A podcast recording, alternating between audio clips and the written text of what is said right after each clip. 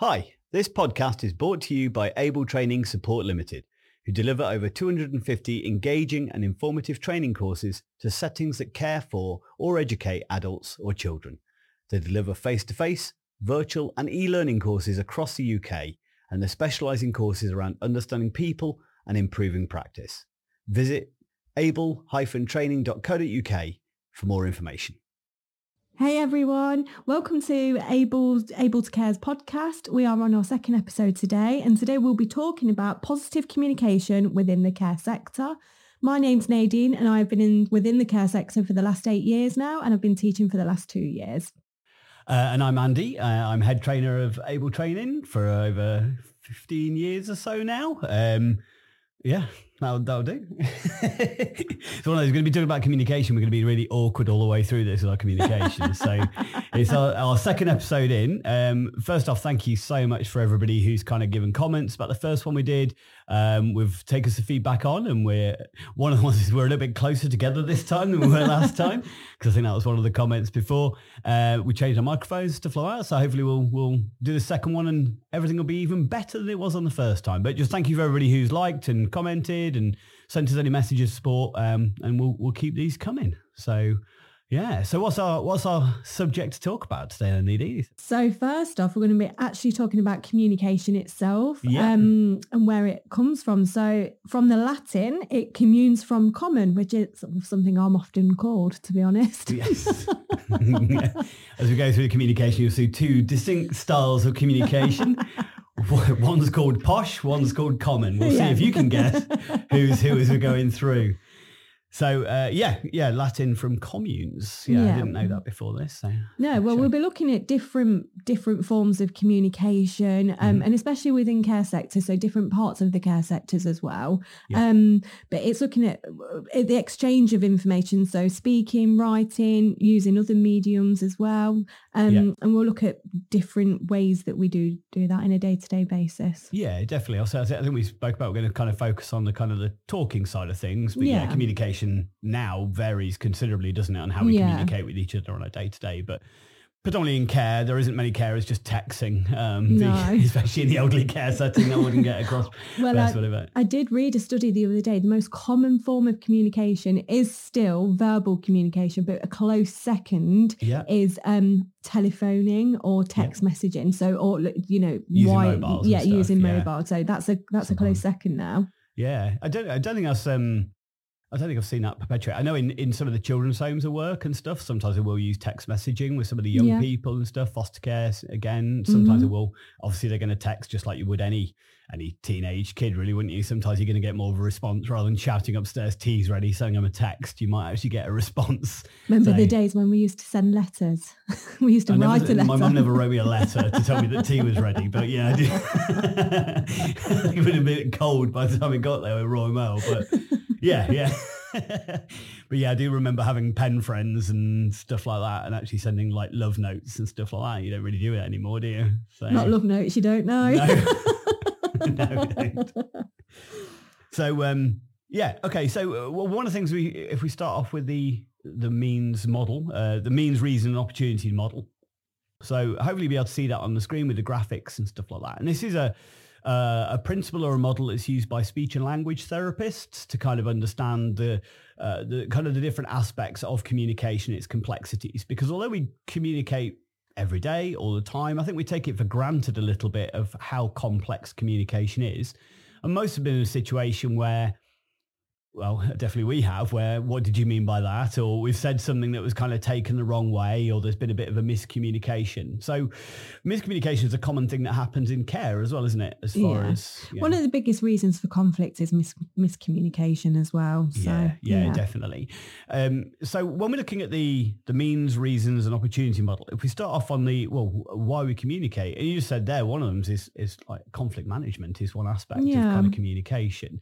Um, but we communicate for lots of different reasons. Like one thing that commonly we communicate, as you just say there about like text messages and, and so is a social thing. It's just kind of how we interact and socially engage with other people because we enjoy, uh, or a lot of us in, enjoy talking and having a chat about things. Yeah.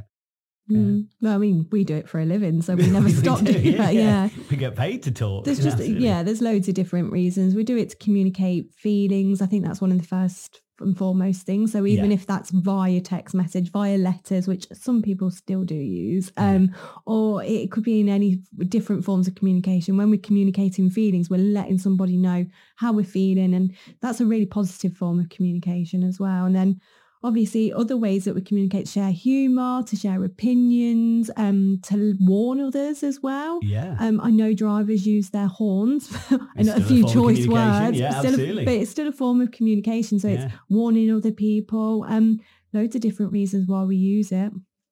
Now, one of the things in the in the model end, so we've got the reasons of why we communicate, but we've also got the opportunities. So the opportunities looks at situations that we have that opportunity to communicate, and also the kind of the, the way we go about communicating and the reasons we might be communicating kind of change depending on who we who we're with and where we are. So you wouldn't walk into a bank and say I'd like something to eat, but you would walk into a restaurant and say I'd like something to eat. So it's even with just the environment and the intent of why we're there, but also the way we communicate with different people as well. So um, we were kind of discussing the, you know, winking at your partner is kind of a different meaning than winking at a stranger in the street. The same action has completely different connotations to it based on who we're actually interacting with. Also, um, it seems like how comfortable we feel in different communication forms can vary with who we're with. So we all know somebody who's very shy, for instance, and but there'll be certain circumstances that they're not shy. You know, with people they really feel comfortable with or who know them really well, you might find they never shut up. But when it's a case of then you put them in a, a situation they're less familiar with or a little less confident in, Mhm. suddenly then their communication strategies seem to deteriorate and go away. And they may be viewed as as then shy, but it may be actually their communication becomes a real challenge for them at that point, or they don't know how to communicate in that particular circumstance as well. I think can be a be a challenge for them. So kind of in the um, in the diagram you've got there, it talks about the you know the time and place can make a difference. We all know we don't communicate quite as well when we're a little bit more tired, for instance, um, but also shared language as well. Even if we speak the same language, so if English is our first language, we still have different uses of the language. Like me and you have laughed quite a few times about our different pronunciations of certain Local words and things lingo. like- local lingo and stuff like that. Yeah, where Yeah. words don't end in a Y, they end in an A from, Yeah. from one of us. Anybody from Leicester will understand. Absolutely. and that's why I get described as posh and somebody else gets described as common. So um, yeah, as far as that, that it said like the shared communication as well, like a certain high five you do with a certain person or a certain handshake you do with a per- with a certain person, also certain words or terms of endearment, for instance, that you know you mm-hmm. may not use with with anybody else. So the kind of opportunities is is quite worthwhile that just because a person isn't communicating the way we'd expect them to, it could be based on familiarity, it could be based on the circumstances, it could be based on what they perceive as a function. A, a great example of this is like we've had a, a few new members of staff starting, and and I always think no person when they start a new job it ever acts 100% themselves to start off with. No, of course not. No, They- they've got to make a. Uh, we've got this thing, haven't we? We want to make a good first impression. So Yeah. I don't know about you. I definitely put on a bit more of a posh voice when I first started, Yeah. um, and then just slowly went straight back to Leicester. Yeah. Um, but I didn't want people to think all those things that I thought about myself that I am slightly common. I don't pronounce my words properly, and all those sorts of things. There's also um, a factor as well that, that communication we often a a bit like a similar kind of way is synonymous with intelligence. That is somebody Yeah. who can speak really well and articulately and maybe even use big words and things like that is then usually immediately assumed to be more intelligent. Uh, one of the things that I always talk about is kind of the split skills and split skills is that we all have kind of certain cognitive abilities. Like, for, like last week when we talk about different parts of the brain, um, you know, we all know somebody who's very intelligent, but in their people say they've got no common sense. Because, but they're very different kind of skills. I feel like you're aiming this at me a little bit, Andy. I'm not going to lie. You've got a lot of common sense. Thank you. Um, but it's um, but it's, it's kind of the so the retention of memory or being able to retain certain um, episodic memory, like loss of information, for instance, and they can then regurgitate that. Then they seem to be intelligent, but it may be just been really good with memory. So then their executive functioning, their ability to plan or to stay, uh, not get distracted or be able to kind of uh, organize themselves may not be so good. So they're kind of two different skills, but they put in the same. And I think that's a common thing when we come on to those on the autistic spectrum, for instance, that obviously some individuals with autism are non-verbal. And I think the immediate assumption then is if they are non-verbal, then they're going to be less intelligent. If they Yeah. can't talk, they can't be clever. And obviously there's no correlation between IQ and communication skills, but I think it's a common mis, mis uh, yeah, mis, misapprehension, uh, misinterpretation. Sorry, that's the word I was Yeah. looking for. That's my communication skills kicking in. the more, the more, the more I talk about communication, the more I'll mess up my words today. I absolutely guarantee you. Um, so just going back to the the model then for a second. So we've looked at kind of the opportunities using different communications in different situations. I think that's one of the things as well. Um, just referring to, we were speaking about it earlier. We've spoken about it a few times, like the COVID generation as Mhm. well. I think is worth mentioning at this point, isn't it? That, yeah, um, definitely. you know, for, for parents out there whose children were were kind of born and then raised in this environment where there was significant under socialization in comparison to what what we would have experienced when we were young. Um, I'm seeing, um, so especially on training courses, I speak to a lot of parents and I'm seeing a lot of parents that are taking their children around about the age of 18 months to two years old because their ch- child has not said their first word yet and Yeah. they're just pointing, they're murmuring, they're Yeah. making noises, not actually using language. Yeah. And we know obviously that's a, it's a little bit young. I mean, uh, and it's different for different children, of yeah, course. of course it is. Yeah, But there's, the numbers are rising in in that the, the children are having delayed speech a little bit. But like you said, due to not socializing, Yeah. mum and dad know everything that that child wants. So why have I got to use communication if I can point to the biscuit jar? yeah, Mum's, oh, you want a biscuit? There you go. And absolutely. you, you know, it's not anybody's fault. It's it's the way you know it's been impacted by COVID. yeah, definitely. It's, and even when they're starting to use words like kind of, um, if I say bink, you kind of know what I'm getting at. You know, I'm nearly there, but not quite there. So a parent may go, well, that's a really good start. But whereas a stranger, a friend would still go, what, what you're on about? I don't understand what you mean. Either say the word properly or I don't understand you. Mm-hmm. And, and I think it's hard for parents to then, they're, they're thinking, well, I've got to be the one that teaches them all this, where usually it'd be through social learning and things like that. But that, that availability isn't there in the same way. So it's going to be interesting how that progresses. I know that I've already seen with some some and fr- family and friends that there is already a significant improvement. It, it, Yeah, I think it's just giving things a bit of time. And Yeah. then if you are worried or you just want more information, it's just going to see the GP at the, at the start, isn't it? so yeah, definitely. yeah, yeah. And again, it's just making sure you're aware of it. So it's a case of encourage them to use those right words and and things like that as well. So there's a if I bring up a bit of a a a slide now, a graphic in a second for you guys, which is the transactional model of communication.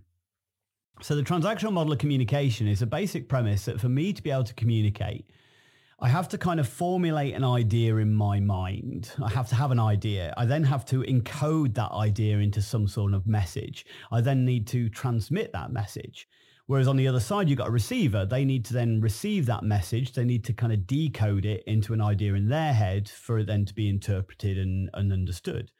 So those different elements of communication we're referring to there, all of those will have room for errors. It, it's quite a complex process that if I don't encode my message in a way that you understand, then suddenly the whole thing's fallen to pieces. And it was a very simple way that was put over to me one time that communication is all about either understanding the other person's language or teaching them yours, which I think is quite a nice Yeah. simplistic way of kind of, uh, of, of getting the message across. So if we look at those different areas um, within that transactional model, there is two parts to it. There's a there's a an expressive and a receptive side as well, and I think this is one of the things that people aren't always mindful of when it comes to communication. And just like we were saying there with somebody on the autistic spectrum, for instance, their expressive communication may not be great, but that doesn't give a measure of how their receptive communication is. They may be able to understand every word that's said. They may just not be able to speak it themselves. And that's the same for, for dementia as well, isn't it? That we kind of look at those as split skills within some Yeah. dementia. with within dementia they are able to express communication just probably not in the way that we're able to receive it and that's where we get the conflict Yeah. so it is a form of communication whatever they're doing Yeah. and it's as we're trying to as carers trying to decode it. it's same same in the autism as well trying to decode that behavior or that form of communication Yeah. that's where things do can sometimes get a little bit tricky trying to understand the other person's communication at that time can be a little bit tough Definitely. And I think we all fall foul of that to a certain extent anyway, It ha- don't we? yeah, as and it's as- it's normal, and I think a lot of carers feel quite upset sometimes. Where I just didn't understand what the person needed and wanted at that time, and sometimes we don't have a crystal ball. We don't Yeah. always know what the person needs. So that's where your perfect phrase comes in, where it's be a better detective, not a judge, trying to find out. So, are you in pain? Are you not liking where you are at the moment? Is there something you need? Yeah. They're trying to communicate something both in autism and dementia, they will just find a different way to do it now because language language capacity Mm. is is not there. Well, it's not there. we or- now completely class behavior is another form of communication. Mm, But so is everything that we kind of do. Even the way that we dress is still a form of communication. You're telling people about yourself, for instance, jewelry, body art, those sorts of things are still forms of communication. Our posture, or even the way we do our hair, it kind of communicates information. We may not always be doing it intentionally, but you know, if if your hair's a, mi- a mess and all untidy and all over the place, for instance, or if mine's flat and sticking up, I was going to say, what look, it- what look are you going you, for yeah, today? communicated. I might have been in a bit of a rush this morning. I'm in the tar, or- relaxed look. yeah, my, my hair wasn't my preference today. So you're still kind of giving Yeah. over information at that point, aren't you? yeah. So, um, uh, do you want to talk a little bit about uh, communication theory from? you- Yeah, so this is a popular communication theory, but it has been questioned. So I will just put that out there. But it is something that I do like to refer to and use. So 55% of our communication is body language, and I tie facial expressions in with that as well. Yeah. 38% of our communication is vocal tone, and then only 7% of our communication is words. Um, if you look at other different kinds of theories as well, so if we have a different look at it, so 93% of communication is non-verbal, Yeah. and only 7% of it is actual verbal communication. Now, I think this is something that when I teach about it within dementia, autism, or whatever it is, even if it's just day-to-day conflict management and stuff. So that body language, um, I think you taught me this actually, it stays in my head. There's actually an advert for it as well. So within the first 10 seconds of meeting someone, it's so important. It's that first impressions and it's assumptions, isn't it? So I think is it by by three seconds, by the, within the first three seconds of meeting someone, we're already starting to judge them. Mhm. And then by the end of 10 seconds, we've decided whether we like that person or not, whether it's Yeah. conscious or unconsciously. And we make our minds up. So I don't like that person. And this is why a lot of people say, do you know that person? I used to, re- I didn't like them at first when I first met them, but now I've got to know them. I really like them. That's because Yeah. we made a really judgmental assumption on that person. Yeah. Now, for people with autism and dementia, they still do the same about us as well. So the carers, when the carers come in in the morning and they're probably not had probably the best night's sleep or the best start to the morning, oh, come on then, shall we get you up and get you ready? The, their facial expressions, not even just the words that they've used, but their facial expressions and their body language is telling that person, I don't really want to be here and I don't really want to get you up and have, have a wash. And it's really important within the care sector that carers are very mindful of that. But on the flip side of that, it's monitoring our service users' body language as well. We Mm. can tell and read so much from a person's body language in that moment. Things like pain, so facial expressions when they're expressing pain. I mean, not many of us tend to giggle and smile when we're in pain. I don't know if you do, Andy. Is that not something you do? No. Not often, no. no, that's it. Most people pain in that way. yeah, most people might not express that. And obviously, we know with autism as well, facial expressions can be a little bit difficult. So, is there something different in their body Yeah. language? Are they behaving in a different way, for example? yeah, it's, it's not what you say, it's how you say it. And I think that's, people kind of underestimate that a little bit as well. Um, you know, if I, if I say, I use an example where I go, uh, what's better? How can I help or what do you want? And, and people always go, well, how can you help? Sounds nicer, sounds friendlier. But then I basically imitate it and put some body language in there where I kind of start writing on a page. I don't even look up at the person and just go, yes, how can I help? and and the tone and the my body language is actually being dismissive and negative. But then if I do it and kind of put my pen down and turn to the person smiling and go, hey, what do you want? I, I make it more playful. So it wasn't the words, it was the way that I projected it. It's so my body language, my tone, my pitch, my pace, everything that gave further information. Because we can sometimes, a prime example is we can say something we don't mean, like, how are you? Fine and it's the uh, something about the body language and stuff Tell like that. Tell your face uh, that then. Yeah. something they're not fine. Yeah, yeah. definitely. Um, so there are actually only seven universal facial expressions. So uh, Charles Darwin, when he was um, developing his his uh, the, the concept of evolution or the, the, the mechanics or understanding mechanics of evolution, kind of thought that it might be the case that obviously as we've evolved, certain facial expressions are universal that we've all done them. There must be an evolutionary benefit to like smiling, for instance. And a guy called Paul Ekman um, kind of did this study and, and did further kind of investigation. And he found some of the key key tribes. He looked at obviously society in general, but obviously there could be influences in society through TV and kind of media and stuff like that. Mm. And we've all seen a smile. So as that kind of standardizes. So he went and found a tribe that was one of the most remote tribes in, in I think it was South America that he went to uh, visit this tribe and did a bit of a test on them to sort of see how they interpret facial expressions or what facial expression might get in different circumstances. And he found that there was kind of seven universals. And they're so happiness, sadness, fear, disgust, anger, contempt, um, and surprise. So contempt is looking at somebody like you don't like them. So that's a that's a particular emotion.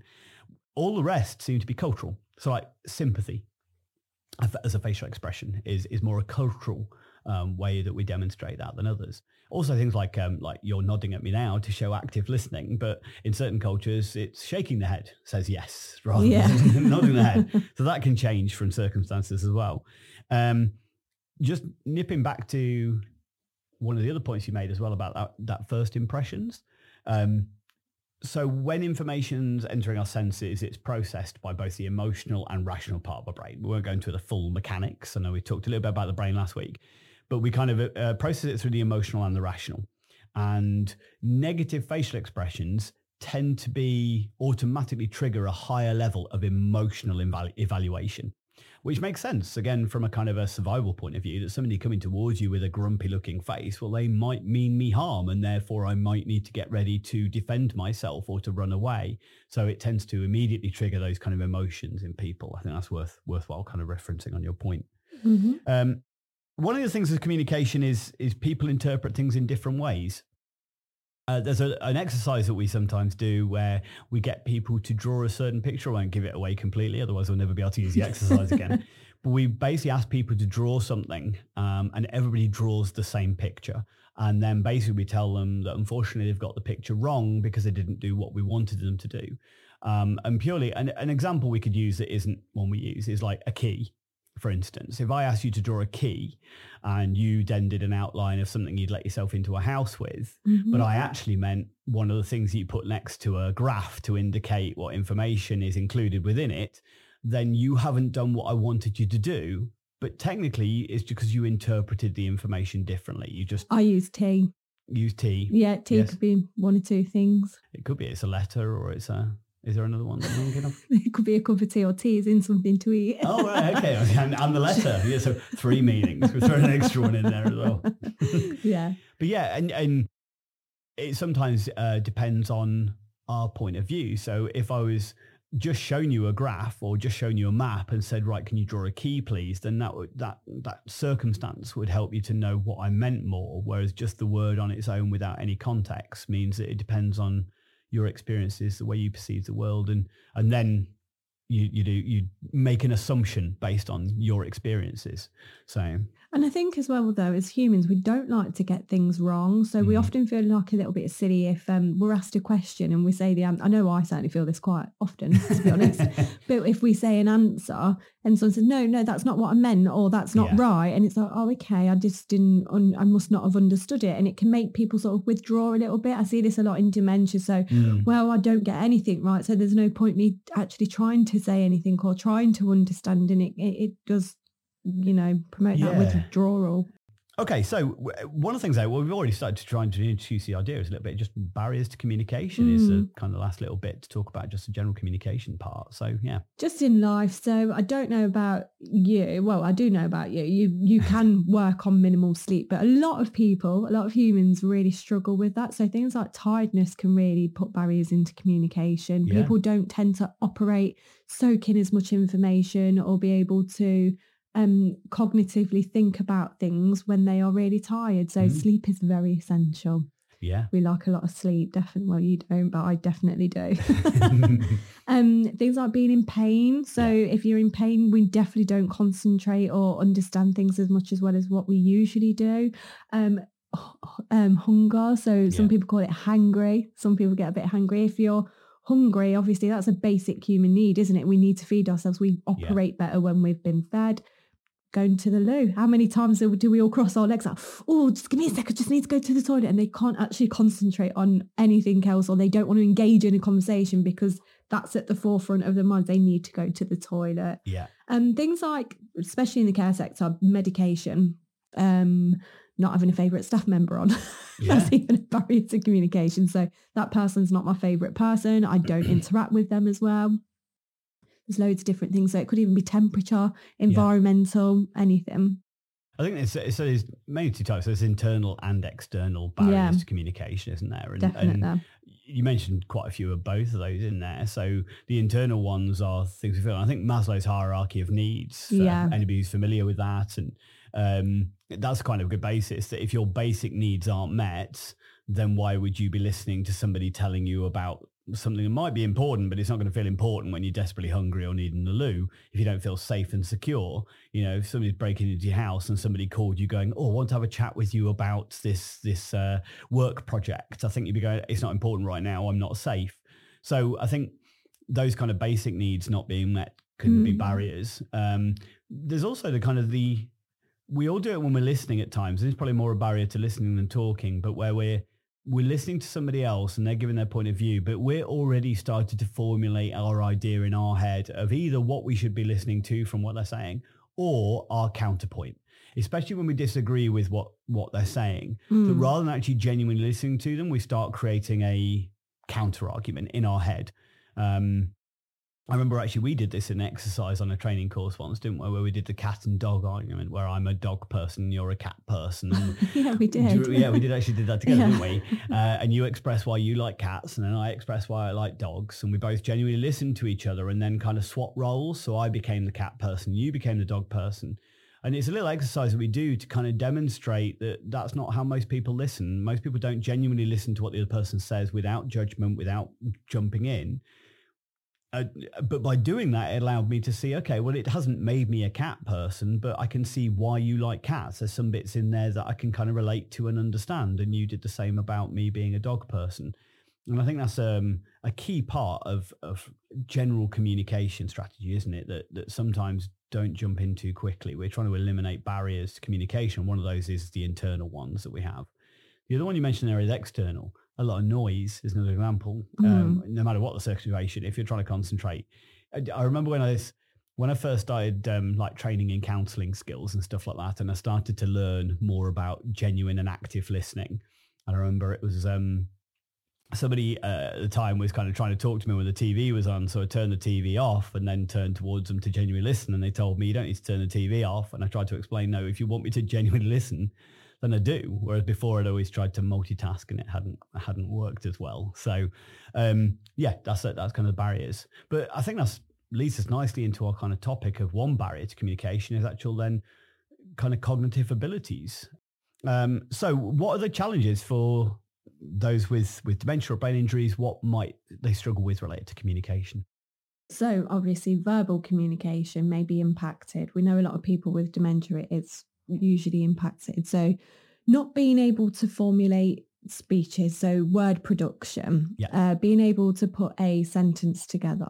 Within brain injuries, um, it may be losing all verbal communication, but only retaining certain words and being able to formally, verbally be able to get those out. Uh, it's understanding language. There's the other side of it as well. So understand what's being said to the, to them. So trying to understand the language being used and the words that's why we don't overcomplicate things sometimes yeah. Um, yeah, lots of different ways. So again, formulating speech production, understanding more complex sentences and complex is different for everybody, I think. So do you want a bath or a shower or would it be better if it that was condensed, so bath, shower?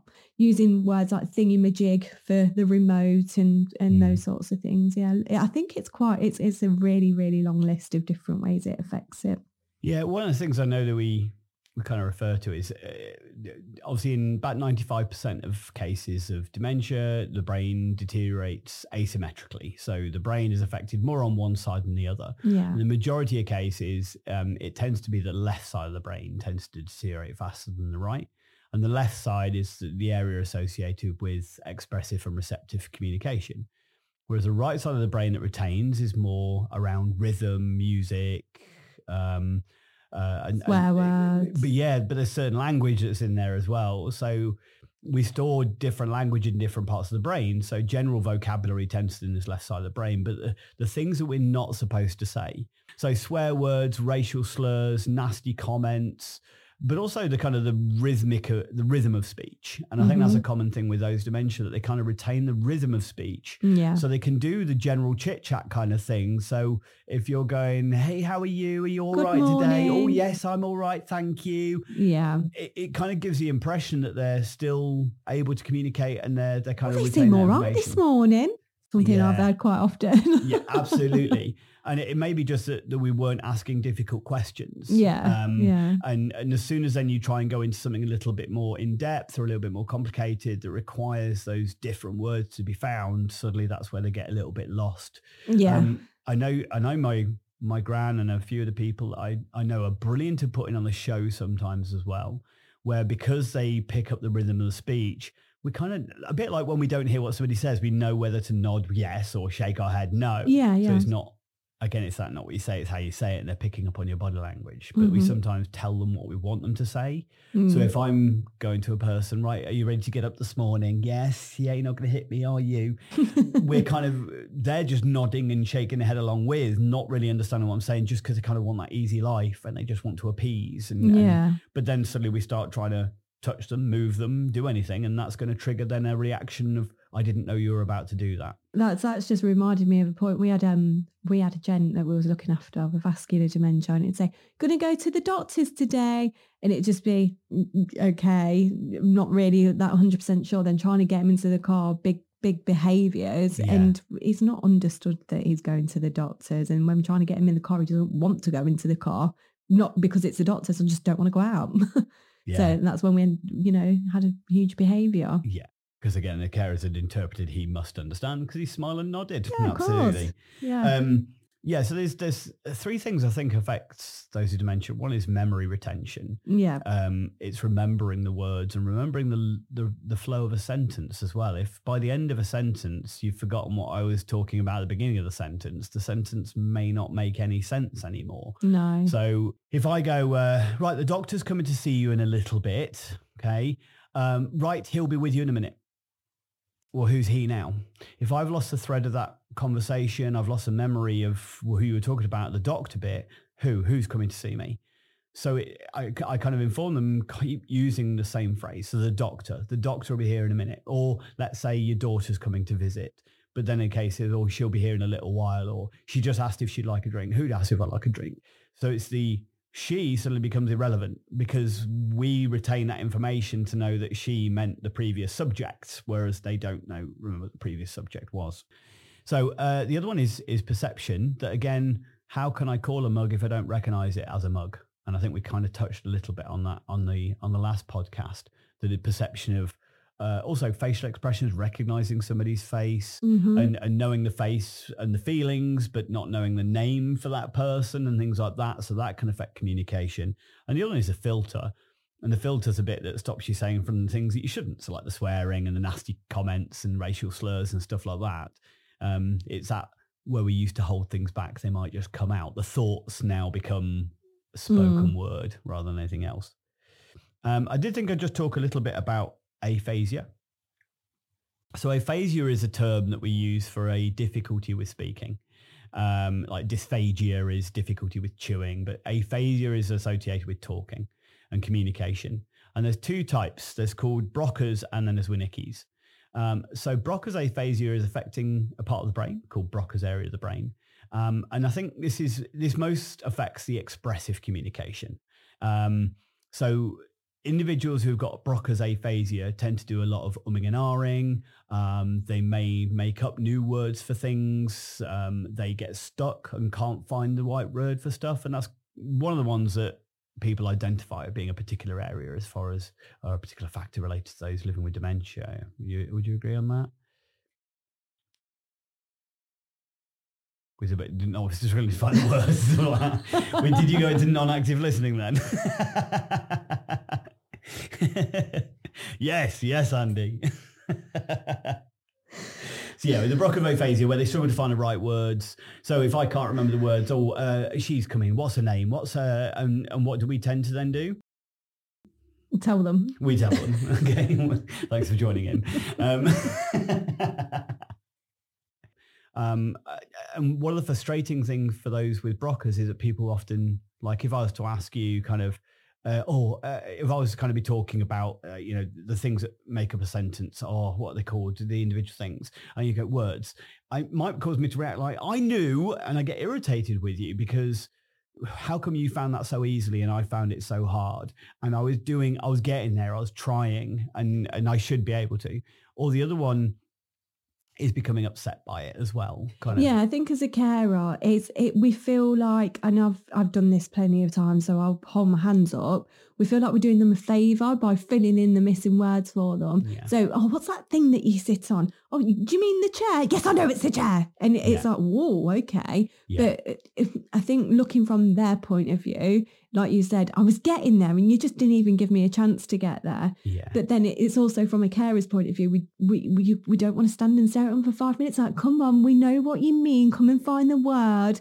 It's getting that nice balance between of letting the person try and find the word. And if they're getting stuck and just reassuring them saying, it's okay, don't worry. It's, do you want me to tell you what it is? I think a good analogy for that, if you're ever speaking to somebody who like jargon you mentioned earlier, for yeah. instance, or um, and somebody who's like really knows computers, and and you kind of go, oh, I think it might be the memory, and they go, oh, do you mean RAM? And it's like you knew what I meant. Why did you need to correct me? yeah. Okay, and it's a bit like that, isn't it? Or the, yeah. the, thing over there, you knew what I meant. Why did you need to remind me the word? And, yeah. and that can make a person feel stupid. Not trying to make them feel stupid, it can make them feel stupid. Um, Wernicke's aphasia is is a form of fluent aphasia. So Broca's is called is non-fluent. So they stop. They are they're struggling to uh, uh, uh, find the uh, word. That that's kind of a more a Broca's aphasia kind of communication. Whereas Wernicke's aphasia is fluent. So the pace of their speech and their tone of speech might be completely okay, but it may suddenly be that the the pigeons and the the, the, things that they're sitting on are, are, no longer relevant to me. And, and I sometimes find that the way that I put the, the benches together is, is not the way that it should you know skyscraper. And that's and again that was a, a, maybe a very poor example in the way i'm trying to mock but it's it's kind of the the fluency of the speech is still there but the words are all wrong and all over the place. And that's what's called Wernicke's aphasia. And Wernicke's aphasia tends to be they also struggle with the receptive so struggling to find the right words. And that's the importance of understanding expressive from receptive, isn't it? That I may be able to use the right words, but a word you using may sound like a foreign language now or a foreign word. Mm-hmm. And what a lot of people tend to do to overcome that is they just go louder and slower um, we sometimes we teach people elder speak, don't we? As yeah, far as don't like it, don't yeah. like it at all. So, do you want a cup of tea? Yeah. I'm not surprised people have behaviours if they're being spoken to like that. It's quite belittling, and I don't yeah. think carers mean to do it, but we just automatically assume that they can't hear us, so we end up talking louder. Now, sometimes a loud, loud speaking person it can be perceived as shouting. Yeah. Um, I always just tell people if somebody's not understanding your question, change your question. Yeah. Change a few of the words around and hopefully in that language bank, I, I kind of call it,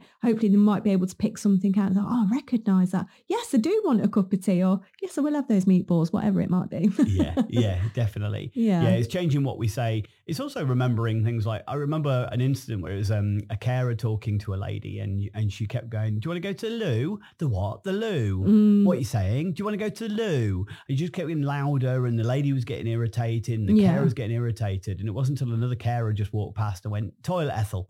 And she went, oh, yes, please. Yeah. And it was just because the loo is also, it's quite difficult kind of uh, two words put together that you can't really differentiate. It flows. It's also quite a modern term. It may have Mm. been the aphasia, meaning that that didn't word didn't make any sense in that moment yeah. or just the way the carer spoke wasn't right, but just kept repeating it over and over again with just calling agitation and frustration Yeah, rather than clarity. Yeah. Um, and again, that's where the importance of adding in visual communication to what we're saying as well. yeah, that could be know, really how can- useful. yeah, how can I ask somebody through a window if they'd like a drink? Well, if I just simulate it, would you like a drink? Bring them a hand up in a kind of a, a drinking mime, then straight away that can aid that understanding, isn't it? It's really Massively, important yeah. and make it part of a habit.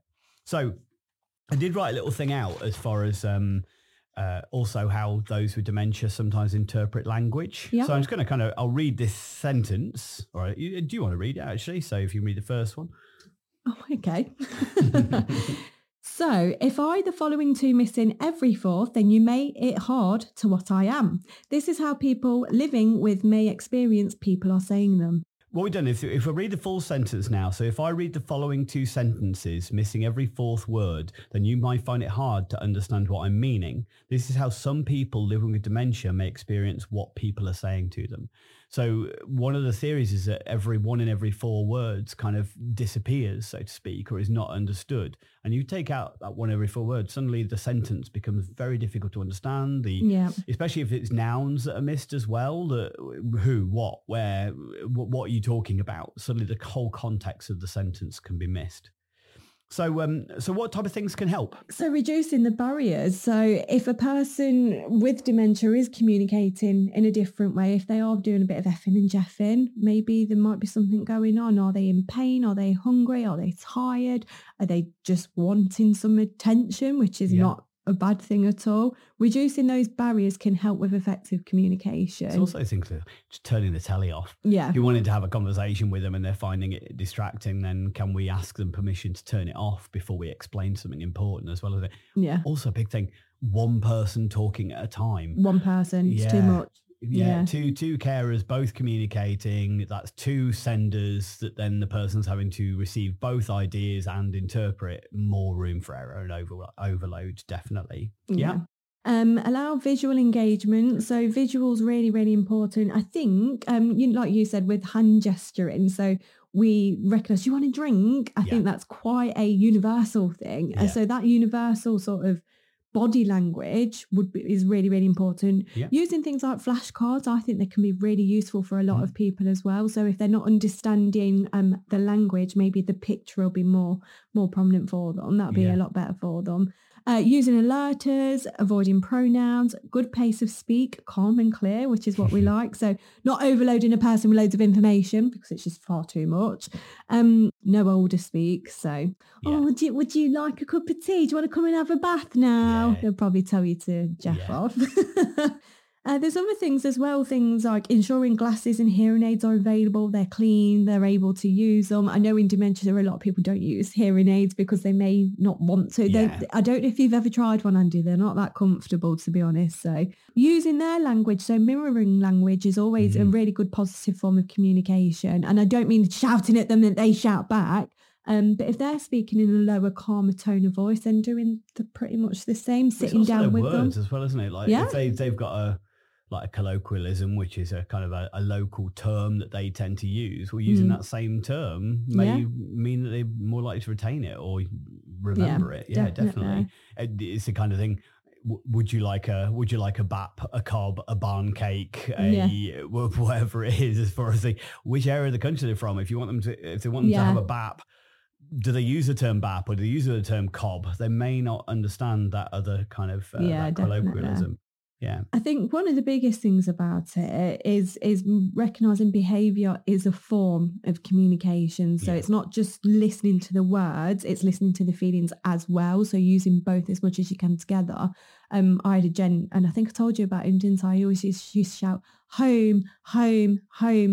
It didn't necessarily mean that he wanted to go home. He just wanted to speak to his mom. It took us Yeah. about six months to work that out, Right, and we could yeah. have reduced. To, I- I'll be honest, could have reduced so many Well, behaviours is- due to yeah, communication charts is really Yeah. important. Yeah. And Yeah. so if you hear us, what do they mean when they say this? And and sometimes again, it's that detective from the judge thing that you kind of referred to earlier, that looking for patterns that Mm, when we did this, this seemed to then make them happy when they were saying that. So is it something, or in, within dementia and acquired brain injury, it's being a bit of a, a detective looking back at the past. Yeah. If they're saying a name, what does that name represent? Who is that person to them? Is it the name that the person they're wanting or something that person used to provide for them that they're wanting as well? Um, I had a, lady who just used to shout Molly, and mhm. it turned out that her previous carer's name was Molly, and Molly basically meant, "Can I ha- get a drink, please?" Yeah. So that you know, once the carers kind of understood that, then it was a case of when she's shouting Molly, we now know what she's communicating. Yeah, Yeah. definitely.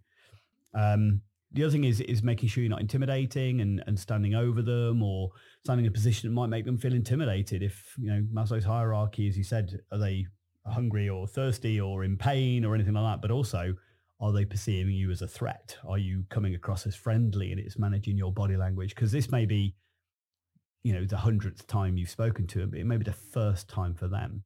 mhm. So, um, gone through a few bits there about as far as dementia is concerned.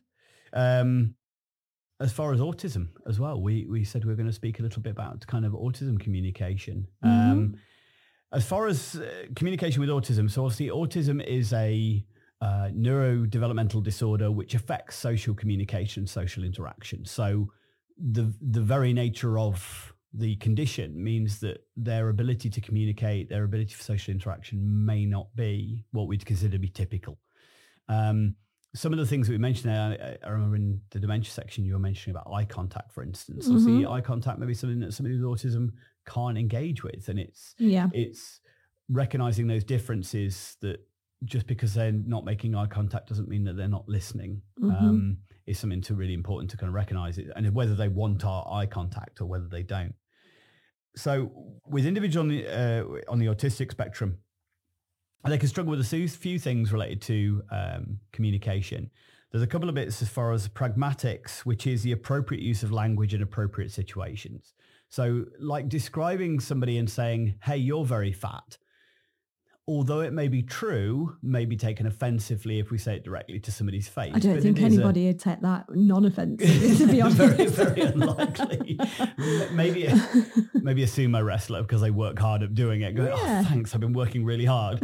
Um, but it's a case of, but then not understanding well, why are they upset? I, that is just a sentence. It doesn't understand the context. So that may not be the right thing to say in this Course, moment. Or yeah. you know, walking to a shop, going, it's very smelly in here. And that not be a positive for the shop owners and people looking round, kind of not being pleased with it, but it is factually true. So they can they can struggle with the pragmatics sometimes of when Mhm. language is appropriate. yeah. Um, also, the uh, prosody, which is a rhythm of speech. So if I go, don't be silly, don't be silly, exactly the same thing was said, but completely different meaning, completely different interpretation. But somebody with autism may struggle to differentiate between the two. That one Yeah. I'm joking, one I'm telling off. So they may misinterpret it and go, assume I'm telling them off, even if I'm only joking and playing. Um, and this is where things like humor and sarcasm and metaphors sometimes don't work properly. no. um, Things are literal, aren't they? Yeah, very Yeah. literal, literal interpretation.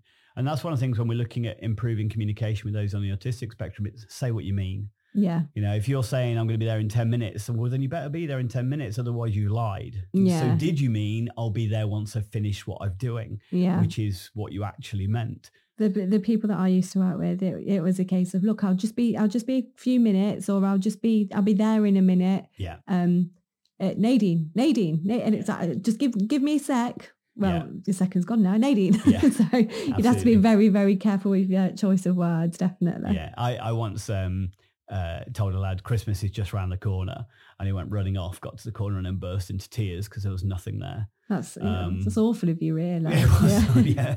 yeah. it was. I felt so bad What a about it at the nasty time. man. um, panicked a kid because I said he had butterflies in his tummy and stuff like that. And, yeah. and it, so easy the idioms that we use. Pull your like- socks up. Yeah, Yeah. absolutely. Pick your feet up is another one, like when they're shuffling their feet. Raining stuff like cats and dogs. Never used that one. I've Yeah. never used. No, Yeah. no. It's, it's you know um don't get me wrong i have met some people with autism that may understand Yeah. slight humor and slight Oh yeah, it doesn't mean sarcasm there's not any. of course It's a yeah. wonderful theory about this, which I think is really useful uh, to understand, um, and I think it makes a lot of sense. That it's the basically that most of us kind of when we're looking at if we're looking at woodland, we see the whole wood, we see all of the trees as a whole, and we see the wood. Whereas somebody on the autistic spectrum, it may be a case that they see the tree, they focus in on the detail. So they wouldn't describe it as a wood; they describe it as a tree. Now, if you look at when we all the things we've been talking about related to body language and communication, it isn't just the words I'm saying, it's also how I'm saying it, the pace I'm saying it, the body language I'm saying it with, the context I'm saying it, how close I am when I say it to you. All of these are also factors related to communication. So suddenly, if you are only focusing on one part, I miss the whole context of what's going on. And that's the thing. If I'm watching a, a, a scene in a, in a movie between two people, and I don't have the sound on, I probably would be able to tell whether they like each other, don't like each other, whether it's a friendly conversation or angry with each other, you know, whether they're familiar or strangers and things like that, without hearing anything that's being said based Mm. on certain glances, certain gestures, certain touches and things like that. So I'm looking at the whole picture as a whole. There's an exercise I do where I get people to watch a scene and there's a kind of a dot within the scene and they just Yeah. have to focus on that, just that dot. And suddenly at the end, I ask them questions about do these people know each other, like each other, uh, you know, what, what what's kind of going on, what kind of emotions might be experienced throughout this scene. And when you just focus on a dot, you can't say, you can't answer the questions. So you miss the context and the subtext of everything that's going on. yeah And I think that's, um, it must be a very confusing world and, and a difficult thing to understand. i can for- imagine for at many people. yeah definitely in that big wide world out there we don't make things easy for neurodiverse people No, 100%. And We are constantly don't. expecting them to, to join us in our neurotypical world. we we are yeah especially like those um, who are non-verbal, for of instance. That, course yeah that our objective is to then try and engage in conversation, get them to use words rather than.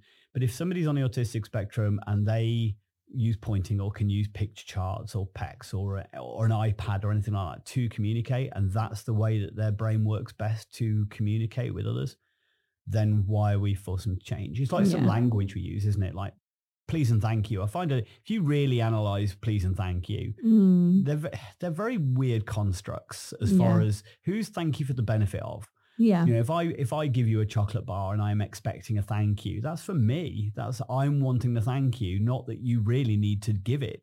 well i'm going to remember this next time you make me a cup of tea i'm just going to Yeah, take it thank you. Yeah. well, especially uh, this was a uh, it was a an interview I had with it. It was a, a video watch of an interview with a guy with pathological demand avoidance, which is on Mhm. the autistic spectrum. And he was talking about that gratitude. It said, like, I he feels gratitude at times. If he's asked for something and somebody's done something nice for him, he genuinely feels Yeah. that gratitude.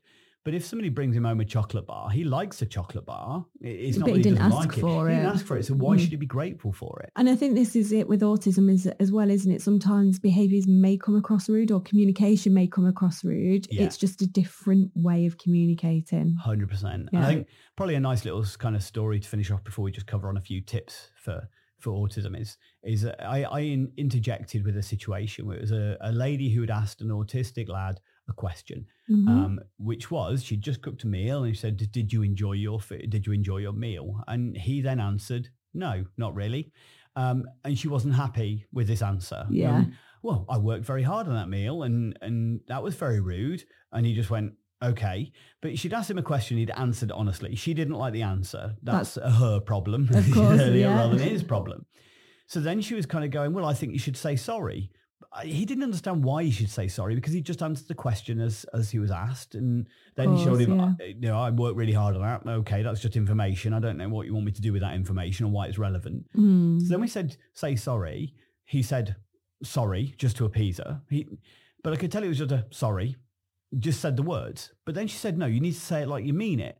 So then he just Oh, yeah. shouted at her, sorry, because it was a case of, well, what do you mean by that thing of say it like you mean it? Yeah. So he just said it with more force. Yeah. Because that's, because it's a concept of meaning something. He didn't have the meaning of it. He didn't really know why he was meant to be doing it.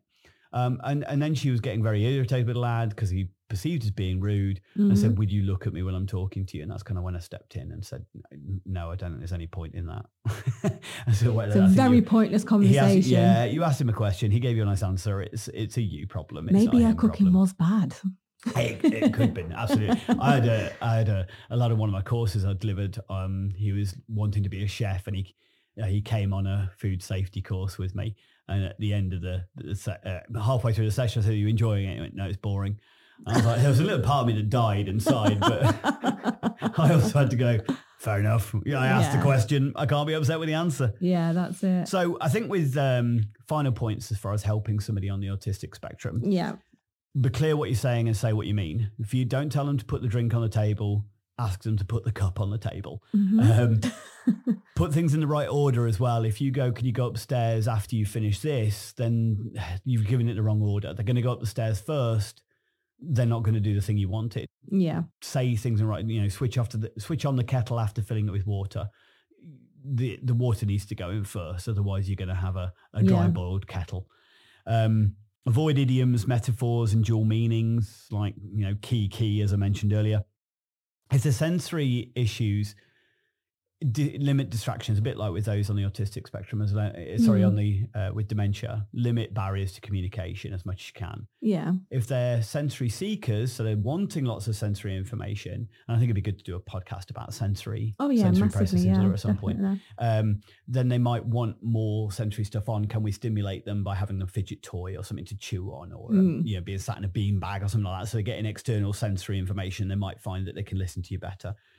Give them time to process as well. Don't say something and say it again, then say it again, then say it again. Just sometimes it will give them a few moments to to kind of process the information they've been exposed to.